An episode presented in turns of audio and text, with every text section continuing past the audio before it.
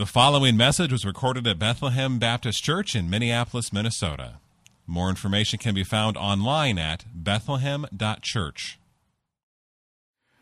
The scripture today is from 2 Corinthians chapter 8 and chapter 9.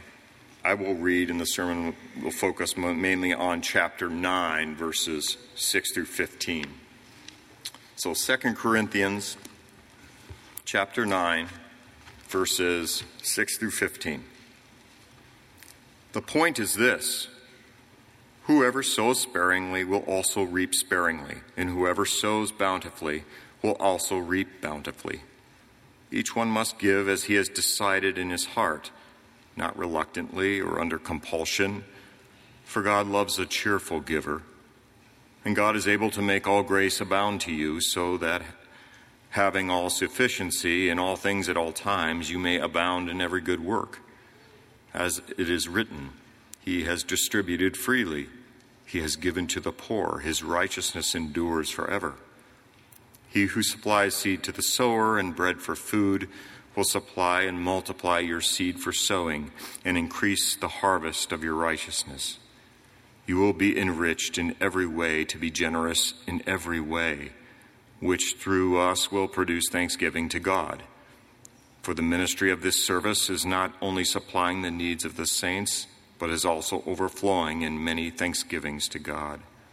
By their approval of this service, they will glorify God because of your submission flowing from your confession of the gospel of Christ and the generosity of your contribution for them and for all others while they long for you and pray for you because of the surpassing grace of God upon you. Thanks be to God for his inexpressible gift. This is the word of the Lord. Let's pray. So, Lord, we do thank you for the inexpressible gift we have in Jesus Christ. We do thank you for the gospel, uh, the gospel that saves us from our sins that we've sung about and prayed about. And God, now we're going to look at again in your word. So, Lord, help this people by your Spirit uh, leave this place a generous people, people who taste and see that the Lord is good, that his gospel is great, that his sacrifice is much and who just want to follow in those footsteps by the power of the Spirit. Pray this all in Jesus' name. Amen. Well, welcome to the last sermon of our Citizens and Sojourners sermon series. Next week we'll start Advent. We're just going to walk through the themes of Advent together. You can see the introduction here is no guilt driven giving, only thanksgiving. Hope you'll appreciate the pun on words. And I thought maybe I'd loosen you up a little bit before giving sermon, but the early results are not good. So we will uh, we'll just dive in here. Um, in case you wondered if this sermon is really a, a well timed ploy uh, right before we launch as a separate church, uh, want you to know I'm just not that good at things like that, and this sermon has actually been planned for this weekend for about seven or eight months as the series was planned, and with Thanksgiving as a backdrop. This is the last official sermon in our, in our series as we've looked at what it means to be a family in Christ, a people that's saved and adopted and empowered to overflow in love for God with all that we are, for that love to overflow in love for those around us, and to see more come into the family until we see Jesus face to face. And over and over again in every sermon, we've said that anything we accomplish will have to be by the power and the presence of Jesus Christ, right? Everything we accomplish will be by his power and his presence. And that's no different with being a generous people. This is an important sermon in the day and age we live in. Jesus talks about money more than almost anything, and so we don't want to be afraid to talk about it here, and we do want to be marked by the kind of generosity that adorns the gospel, a generous gospel that we've been saved by. So, like our sermon last week, you'll remember last week we said about loving one another that we're supposed to love like Jesus loved. We're, we're brought into his love, right, by his sacrifice, and then we're empowered to love like he loves. In the same way, we are saved by the generosity of Jesus and therefore brought into his generous love so that we can be generous as he is generous by the power of the Spirit. You'll notice today, uh, I won't talk about any percentages or amounts because you won't find any in the New Testament. You won't find any percentages, any amounts in the New Testament. No numbers to measure up to, just the example of Jesus alive in the hearts of his people. That, that's the New Testament kind of standard of giving, the example of Jesus alive in the hearts of his people. So, this is the verse I want ringing in your mind as we walk through these chapters quickly together. 2 Corinthians 8 9. You can look at it, and it says, For you know the grace of our Lord Jesus Christ, that though he was rich, yet for your sake he became poor, so that you, by his poverty, might become rich. The example of Jesus alive in the hearts of God's people. So I want to be really, really clear at the outset here. I don't want any guilt driven giving here in this church. I want zero guilt driven giving. So if you're giving right now because you're supposed to and it feels like this, this guilt driven burden, just stop. Just stop giving. We don't want any guilt driven giving. I'd rather you stop giving completely. So don't hear condemnation today.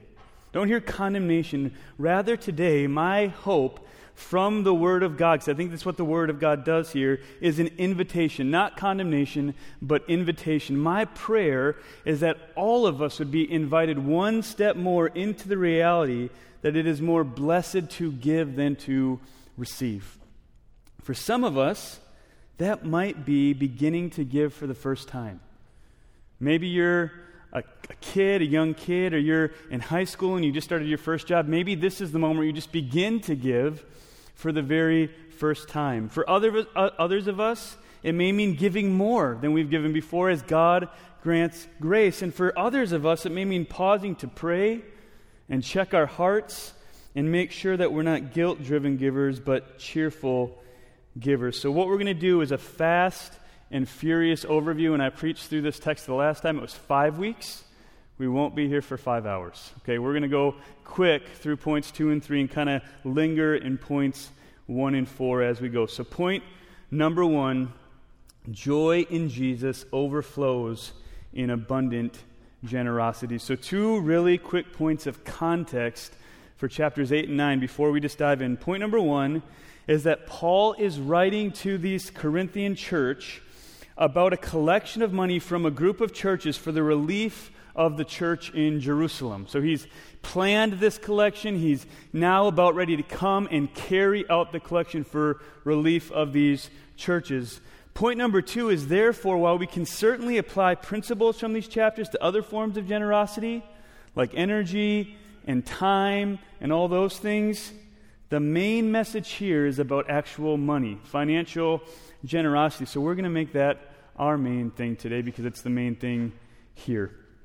So look at me first as we dive into verses 1 and 4. These, these verses are really remarkable about what joy in Jesus does to our hearts. Here's what it says We want you to know, brothers, chapter 8, verse 1, about the grace of God that has been given among the churches of Macedonia. For in a severe test of affliction, their abundance of joy and their extreme poverty have overflowed in a wealth of generosity on their part. For they gave according to their means, as I can testify, and beyond their means, of their own accord, begging us earnestly for the grace of taking part in the relief of the saints. So, Paul's going to start out these chapters with a testimony of grace from these churches in Macedonia. He wants the church in Corinth to hear about the grace of God in Macedonia. And he wants South City's church to hear about the grace of God in Macedonia. So notice four things in these four verses about what's happened in the churches in Macedonia. Number one, notice that it all flows from grace. All of it. Paul starts by saying, We want you to know about the grace of God given. In other words, the biggest thing that's been given is the grace of God. God's grace is the ultimate thing that's been given. There are no merit badges here. Right? There's no legalistic number to live up to. There's no guilt driven giving. Paul says from the beginning this is all grace, all from God. He's the fountain that has flowed into the Macedonians, and from him they are overflowing. It's number one. Number two, the Macedonians are in a severe test of afflictions themselves. Paul says they're actually in what he would say extreme poverty. Extreme poverty. In other words, this, this isn't a people that has a bunch extra to give. This isn't a people that's trying to figure out budgets because of inflation. Those are all real things, but this is a people in extreme poverty. So it's all from grace. There's extreme poverty.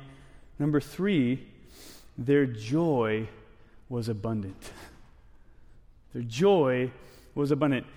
As grace is given, as their poverty is being experienced, their joy is abundant. And number four, maybe most amazing to me every time I read this passage, is that they begged earnestly. Like, hey, Paul, we, we heard that there's some, some Christians in this place and they're, they're struggling and they need help, and you're taking up a collection, and we love Jesus and we love the church. We've been bought by the blood of Jesus. Can we give? Paul's going, Should you give? It's a lot of poverty. They go, Can we? Can we please give? And the word there for, for favor is grace. It's the word for favor there. It's, it's grace. Notice again, there's, there's no percentages. It's an abundance of generosity. He doesn't say they, they gave the most, right? This might be like the widow's mite, just like giving a little bit of what they had, but they had nothing. And so he says, an abundance of generosity, and they want in. They know that to give, because of the love of Jesus and for the good of the church, to give, to participate in that is grace. So the word for favor there is. They go, we want more grace, and in giving, there's grace. Notice to them to give is a grace to participate in, not a begrudging burden to bear. In other words, here would be the equation for the Macedonian church poverty plus grace equals abundant generosity. That's an unbelievable equation. poverty plus grace equals an abundant generosity. So then we could ask the question, because it says they have this joy, they're overflowing in joy. We could ask the question, well, does Paul anywhere say explicitly what's going on in these people? Why? Why are they begging? He does. Verse 5. Uh, if you wondered, well, did Paul come down hard on the Macedonians? He used some gimmicks, tried to squeeze as much out of them as he could. He says, This, verse 5, not as we expected, but they gave themselves first to the Lord and then by the will of God to us. Why did they want to give and participate in this thing going on? Because they had given themselves to the Lord all their heart, soul, mind, and strength. And that love for Him made them into a people marked by grace and marked by joy that led to generosity despite their own affliction and poverty that, that overflowed to their neighbors. In other words, we love Jesus. He saved us from our sins. He, he emptied Himself of everything. He became poor that we might be rich in Him. Yes, we're in poverty in this life, but man, we have a kingdom coming, an inheritance coming that makes us the richest richest people in the world. Can we participate? We have given ourselves to Him, we trust Him, and therefore we want to give ourselves to our brothers and sisters in this way. That's the key to generosity to give yourself to the Lord first. if anything, think about this, if anything besides Jesus was first in the lives of these Macedonians, would this have happened? I don't think so. Right? I don't think so.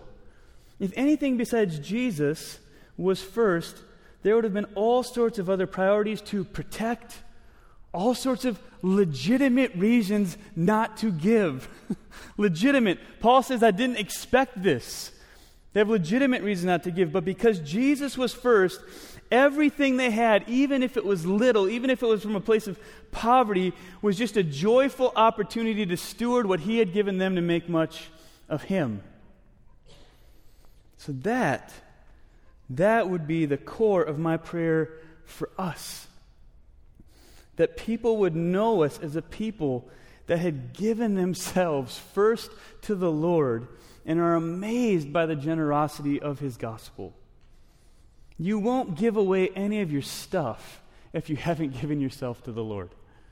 Right? Who's going to go, yeah, Jesus is like seventh, but I give like he's first? No, no one's going to do that. It's my prayer for us. Verses 6 to 15, then, if you're going to follow the logic, I'm not going to read through all of it, but it's really Paul getting the Corinthians ready for their turn. He says, Here's what happened in Macedonia. And he, he's pretty forceful with them. You can read through it yourself, and I'll just let his words be forceful um, as we talk about this. But his, his, his, his reality is hey, this is what happened in Macedonia and Corinthians. You've got a lot extra, so get ready. get your hearts ready. Right? He wants them to be ready for their turn to follow in the footsteps of the Macedonians. And more than that, like we said earlier in verse 9, to follow in the footsteps of Jesus as he reminds them that their model for generosity is Jesus himself, who became poor that others might become rich in him. Right? So think of the Macedonians. They're what? Poor. Giving so that others' needs might be met. Jesus became poor that he might meet all of our needs in himself. And so he says, Follow the Macedonians as you follow Jesus. Paul uses the words readiness and ready often through the rest of this chapter. Kids, your parents probably tell you it's time to get ready before you leave your house, right? Especially church mornings, there's like that half hour where it's crazy, right? Get ready, get ready, where are your shoes? Get ready. Why aren't your shoes on? I told you about your shoes 20 minutes ago, right? Your parents want you to be ready. You can't just leave the house in your pajamas five minutes after you got up. You have to prepare. And that's what Paul is telling them to do with their hearts when it comes to giving. He's calling them to pray, to seek the Lord, get their hearts ready to give as God leads, to get their hearts ready to believe giving was grace, like the Macedonians believed. And he says, this generosity will be evidence of their love for the Lord and for the church.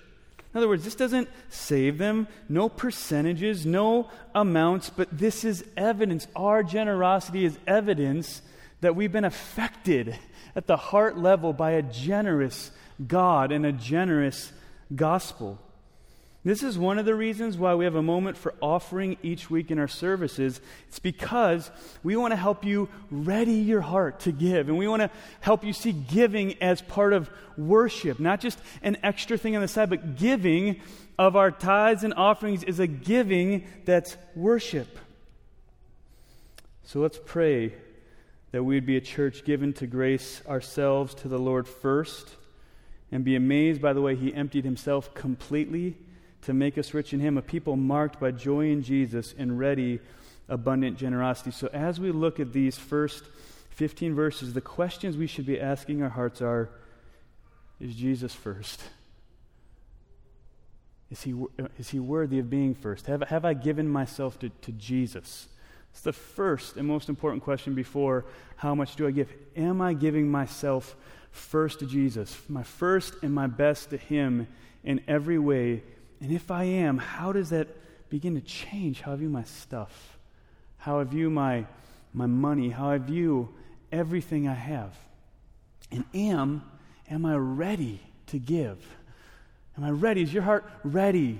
Another way to say it could be eager to give because I've been given so much in Jesus. Let's be a people marked that way. Okay, section two here. I'm going to fly through it. Joy in Jesus overflows in abundant integrity. Chapter 8, verses 16 to 24. Verses 16 to 24 is Paul basically letting them know who will be coming to them and how they're going to take this offering. They're sending three people known for their faithfulness to the gospel and their faithfulness to the church. These are faithful guys with a reputation for being faithful in all that they do. In other words, they're sending their best to make sure that there's integrity with this money. The point here is how we steward our money as a church being wise with our, our collecting and our stewardship of it really matters. It's an overflow of our abundant joy in Jesus that we want to make the name of Jesus great and give no reason for suspicion that would cause others to walk away from him. And so we want to have good accounting systems and good collection processes and a budget in front of you. You can say, This is where your money's going. Here's how we're going to do it. It really matters for the name of Jesus. Let me just point out a few key verses in this section verses 20 to 21. Paul says, We take this course so that no one should blame us about this generous gift that is being administered by us. For we aim at what is honorable not only in the Lord's sight, but also in the sight of man. Or verse 23 As for Titus, he's my partner and fellow worker for your benefit. And as for our brothers, they are messengers for the ch- of the churches, the glory of Christ.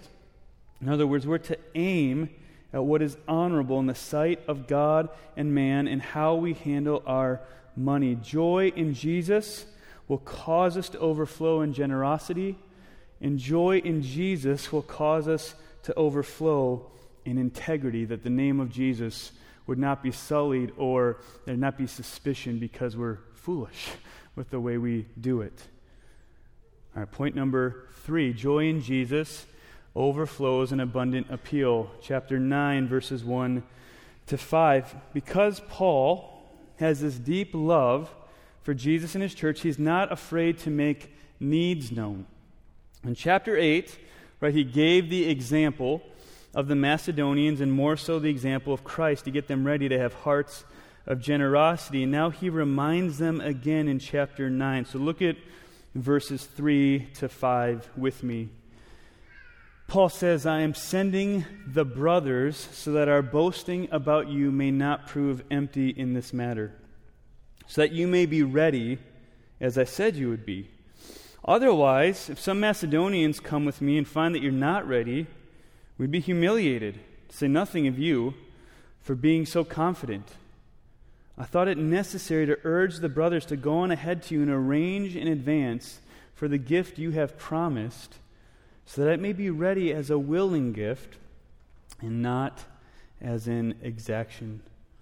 So Paul sends brothers ahead to get, again give them time to get their hearts ready. Right? There's a need. he wants to call them to ready their hearts to meet it however they can. And he makes them ready so that it would be a willing gift and not an exaction. Again, this principle of no guilt driven, gimmick driven giving, only glad generosity. And so, joy in Jesus and love for the church will sometimes uh, overflow in appeal. So Paul has this joy in Jesus. He's seen that joy at work in Macedonia, and therefore, because of his joy in Jesus and his love for the church, he's making the need known, appealing again and praying God pours out more grace from a willing gift from this people. And so, we're not afraid to make needs known here. Right? That's, that's what our budget is. Hey, here's what we want to do. Here's what we want to do together. Right? No percentages, no guilt, just a call to give yourself to Jesus and pray. So as we get to December, we'll be counting on giving, like we always have, to support local ministry, to support global partners, to support staffing, to support operational costs, to support the budget. We have needs, and we say this so you can be ready to give willingly and not as an exaction. We don't ever want to be like, hey, Uh, we, we need this much by the end. Please now we're burden you that way so that it feels like, oh, there's this pressure. Like, I just want you to be ready and willing to say, I've given myself to Jesus, I've talked to Him, prayed with Him, I've talked to my friends and my family about what's wise, and man, I'm eager. I'm eager to give this gift. We trust the Lord here. He knows our needs, and what I'm confident of is that He will give us exactly what we need to fulfill the calling of our church. He will, and He has.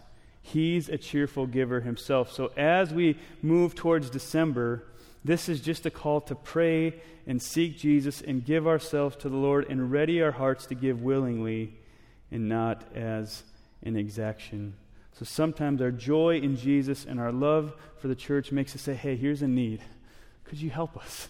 Could you help us with this need? And then this is the point I'm going to hang out a little bit longer on. These verses, um, verses 6 to 15, are paradigm shifting.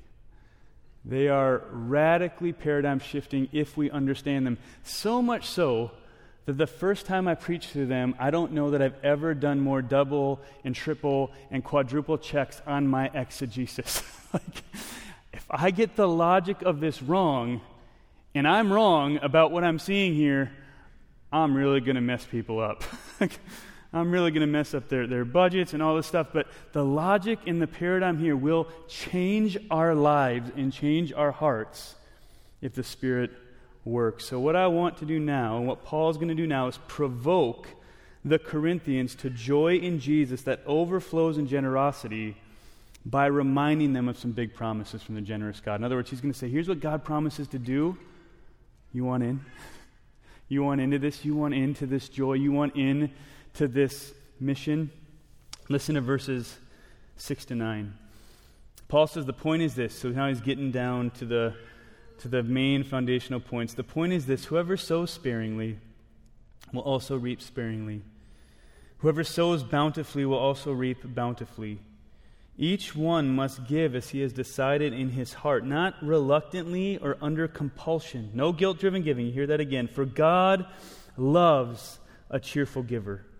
And God is able to make all grace abound to you, so that having all sufficiency in all things at all times, notice all the alls, you may abound in every good work. As it is written, He has distributed freely, He has given to the poor, His righteousness endures forever.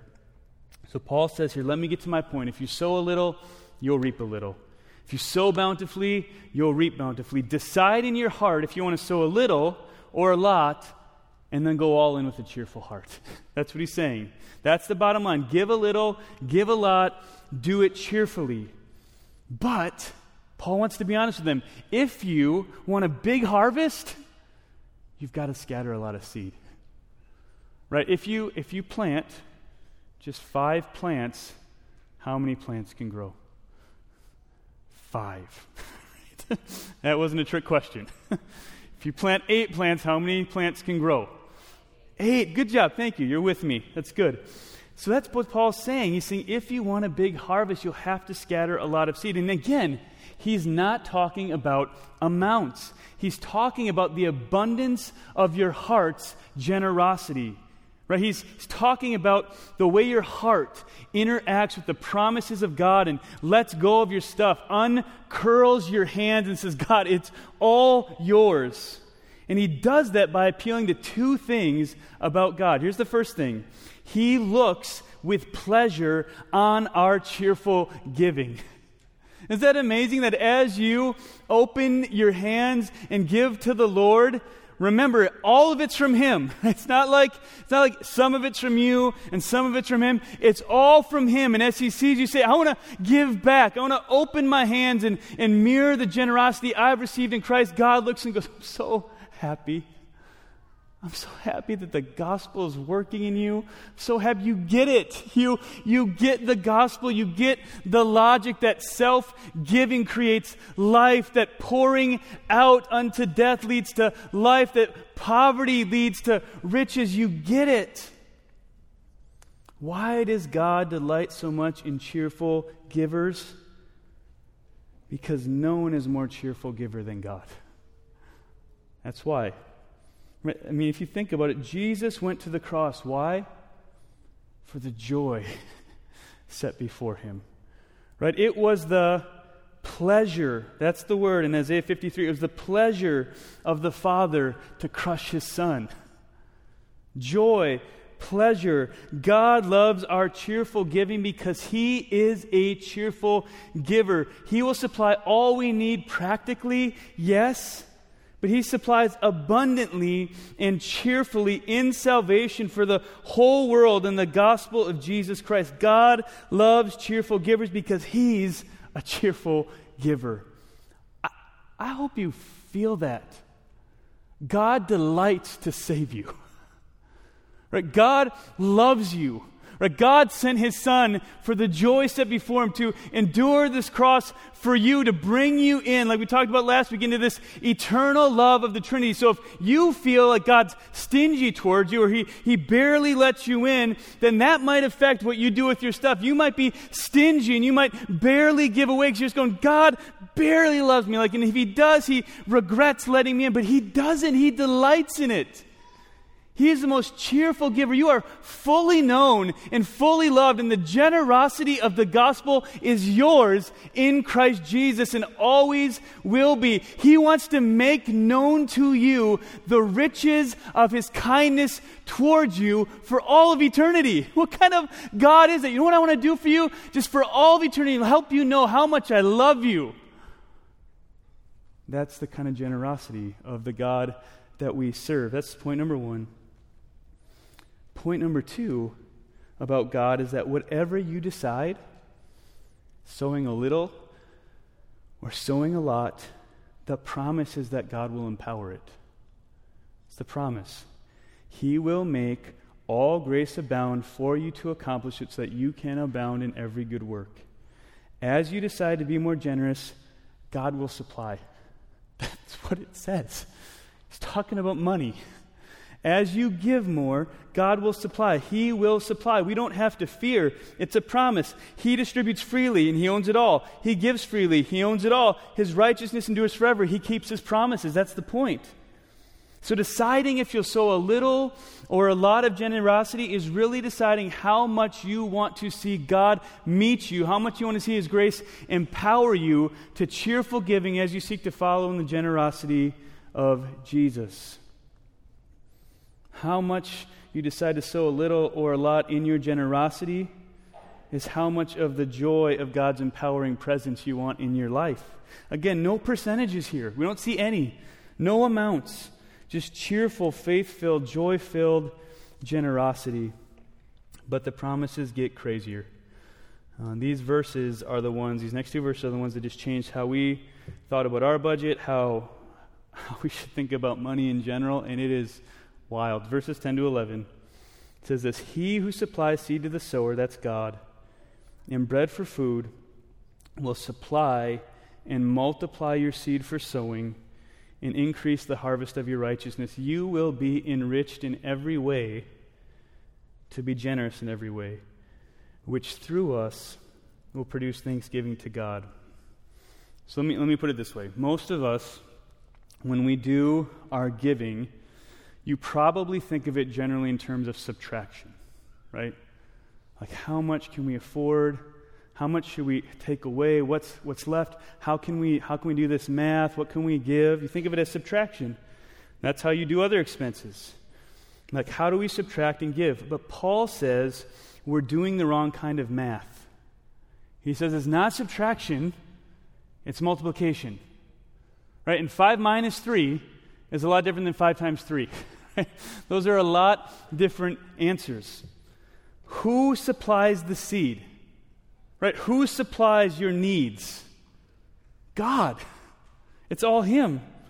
What do we have that we haven't received, right? He cares for the sparrows. How much more will He care for and provide for us? It's all from Him. And this promise is that as you set it in your heart to sow more generously financially, God will increase two really significant things. First, He'll increase a harvest of righteousness. So, the question do you want to be more like Jesus? want to walk in further faithfulness to Him? Do you want a harvest of righteousness, as you set your heart to give more of what God has given you back to Him, says He'll increase the harvest of your righteousness. And second, if you say, well, yeah, I want righteousness, but I still kind of need money to make it. Point number two is He will give you more in order that you can keep giving more. You will be enriched in every way to be generous in every way. He will keep giving you more in order that you can keep giving more. It will keep multiplying. It's a promise. You give more, God gives you more to give more. You say, How? Where will it come from? Well, that's what's fun about it. is that He owns it all and we don't know. I don't have those answers. It will come from wherever God wants it to come. Right? He owns it all. Scatter your seed, scatter more seed, and watch God come back and say, Well done. You scattered more seed. I'm going to give you even more seed to scatter this coming year. Now, listen, you can't trick God. Right? So don't get any ideas. this is not the prosperity gospel where God's a vending machine. You put in a dollar and you get $10 back. Right? They're missing one step. This is a promise. If we, by faith, from joy in Jesus, set our hearts to overflow in generosity and abundant sowing, God, the one who owns it all, promises that He will enrich us in every way to be generous in every way. He won't give you more to hoard it, He will give you more to give it while He supplies all of your needs. That's the promise. Like if you give more, He'll give you more to give more and he will keep multiplying that. He uses the word multiplication. What happens then? Imagine, imagine that happens. Right, imagine that happens and, and people start sowing more abundantly. Their hearts are open to generosity.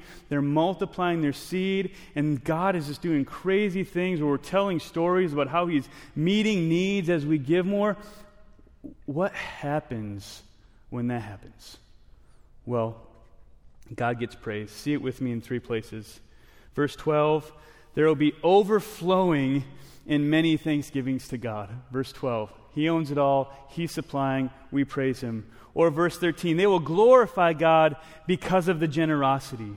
Or verse 15, thanks be to God for His inexpressible gift. When all this happens, who gets the glory? Us? Like, look at us, we gave more. God's like, I own it all.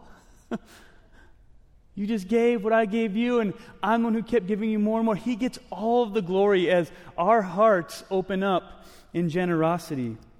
We get the joy, God gets the glory. He owns it all, and we cheerfully give abundantly from what He's given us.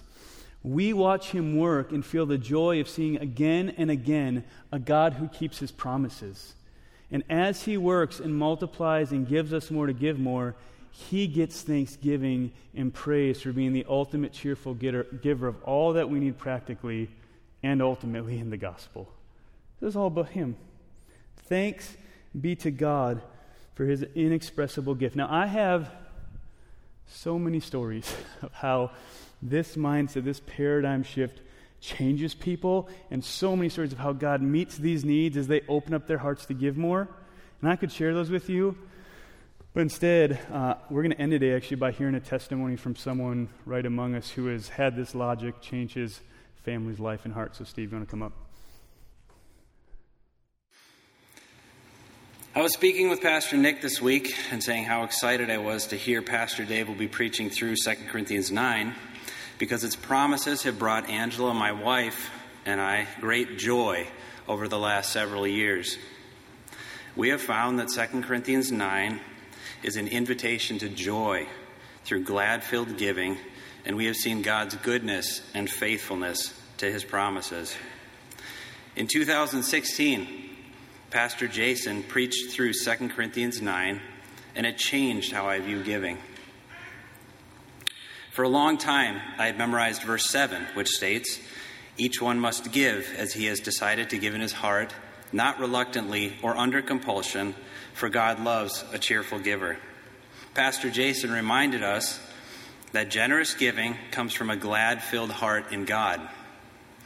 But what struck me was when he spoke about the principle of multiplication in verse 10. And we just read that, which states, He who supplies seed to the sower and bread for food will supply and multiply your seed for sowing and increase the harvest of your righteousness. Pastor Jason helped us understand this principle. When we give to God, He gives us more so that we can give increasingly more. In other words, the more we give, the more we will be able to give. It's a multiplication effect, both in a harvest of righteousness and in our ability to give more to the gospel. The promise struck me. In 2016, Angela and I filled out a giving commitment like many of us did at Bethlehem. We put down an uncomfortable number for us, and during the onset, we even experienced some unusual financial setbacks. Additionally, halfway through the two year giving commitment, we weren't certain how we would keep it based on various things going on in our life. But at the end of the second year, I can't tell you the joy we experienced when not only God, God not only allowed us to fulfill the commitment, but also to exceed it. And every year since then, God has allowed us to give increasingly more, for which I am thankful. At the end of this year, I feel generosity again, but to be transparent, I still feel a temptation to hold back when I look at things going on in the economy and our world. However, in those moments, I ask myself, why would I want to retreat from that kind of joy? I'm reminded again of the joy in giving and that God is faithful to his promises. And Angela and I want more of that. So I hope that encourages you. Uh, God keeps his promises. Everything I just said, it actually works. Uh, not by some mystical forces, but because God owns everything. he owns everything, and He can keep all the promises He makes. So I'm thankful when I heard Steve's story that he was willing to give us a real, real time example of it. So we're going to move uh, now towards communion. So I'm going to have you bow your heads, and I'm going to pray for us as we come to the table and, and walk towards that moment together. So, Lord, this table, uh, it's a reminder of how generous you are to us in Christ. It's like Bruce said in the welcome uh, You did not spare your own son, but gave him up for us all. How will you not also with him graciously give us all things? How lavishly have we been loved in Christ? How richly have we been loved by Jesus making himself poor so that we could be rich in him. Lord, thank you for the gospel. If nothing else, Lord, would this be a moment where the, the abundance of your gospel heart towards us and for us is so clear that we again say we want to give ourselves first to the Lord? God, would that be true for every heart in this room? So that where sin is clinging, we'd, we'd run away from it because of the, the treasure we have in Jesus. Where suffering is weighing down, that we'd remember that this light and momentary affliction is preparing for us an eternal weight of glory in the gospel with you for forever. Lord, where we're clinging to our stuff, um, just set us free uh, by your gospel. And Lord, there are no amounts, there's no percentages, there's no guilt driven giving, but Lord, I pray that, that we'd be marked as a generous people who adorn such a generous gospel with generosity among ourselves. So, Lord, as we come to eat and drink with you, I pray that we would lay everything at the foot of the cross, remembering again your generosity towards us. Pray this all in Jesus' name. Amen. Thank you for listening to this message from Bethlehem Baptist Church in Minneapolis, Minnesota. Feel free to make copies of this message to give to others, but please do not charge for these copies or alter their content in any way without written permission from Bethlehem Baptist Church. For more information, we invite you to visit us online at bethlehem.church or write us at 720 13th Avenue South, Minneapolis, Minnesota 55415. Bethlehem Baptist Church, spreading a passion for the supremacy of God in all things, for the joy of all peoples, through Jesus Christ.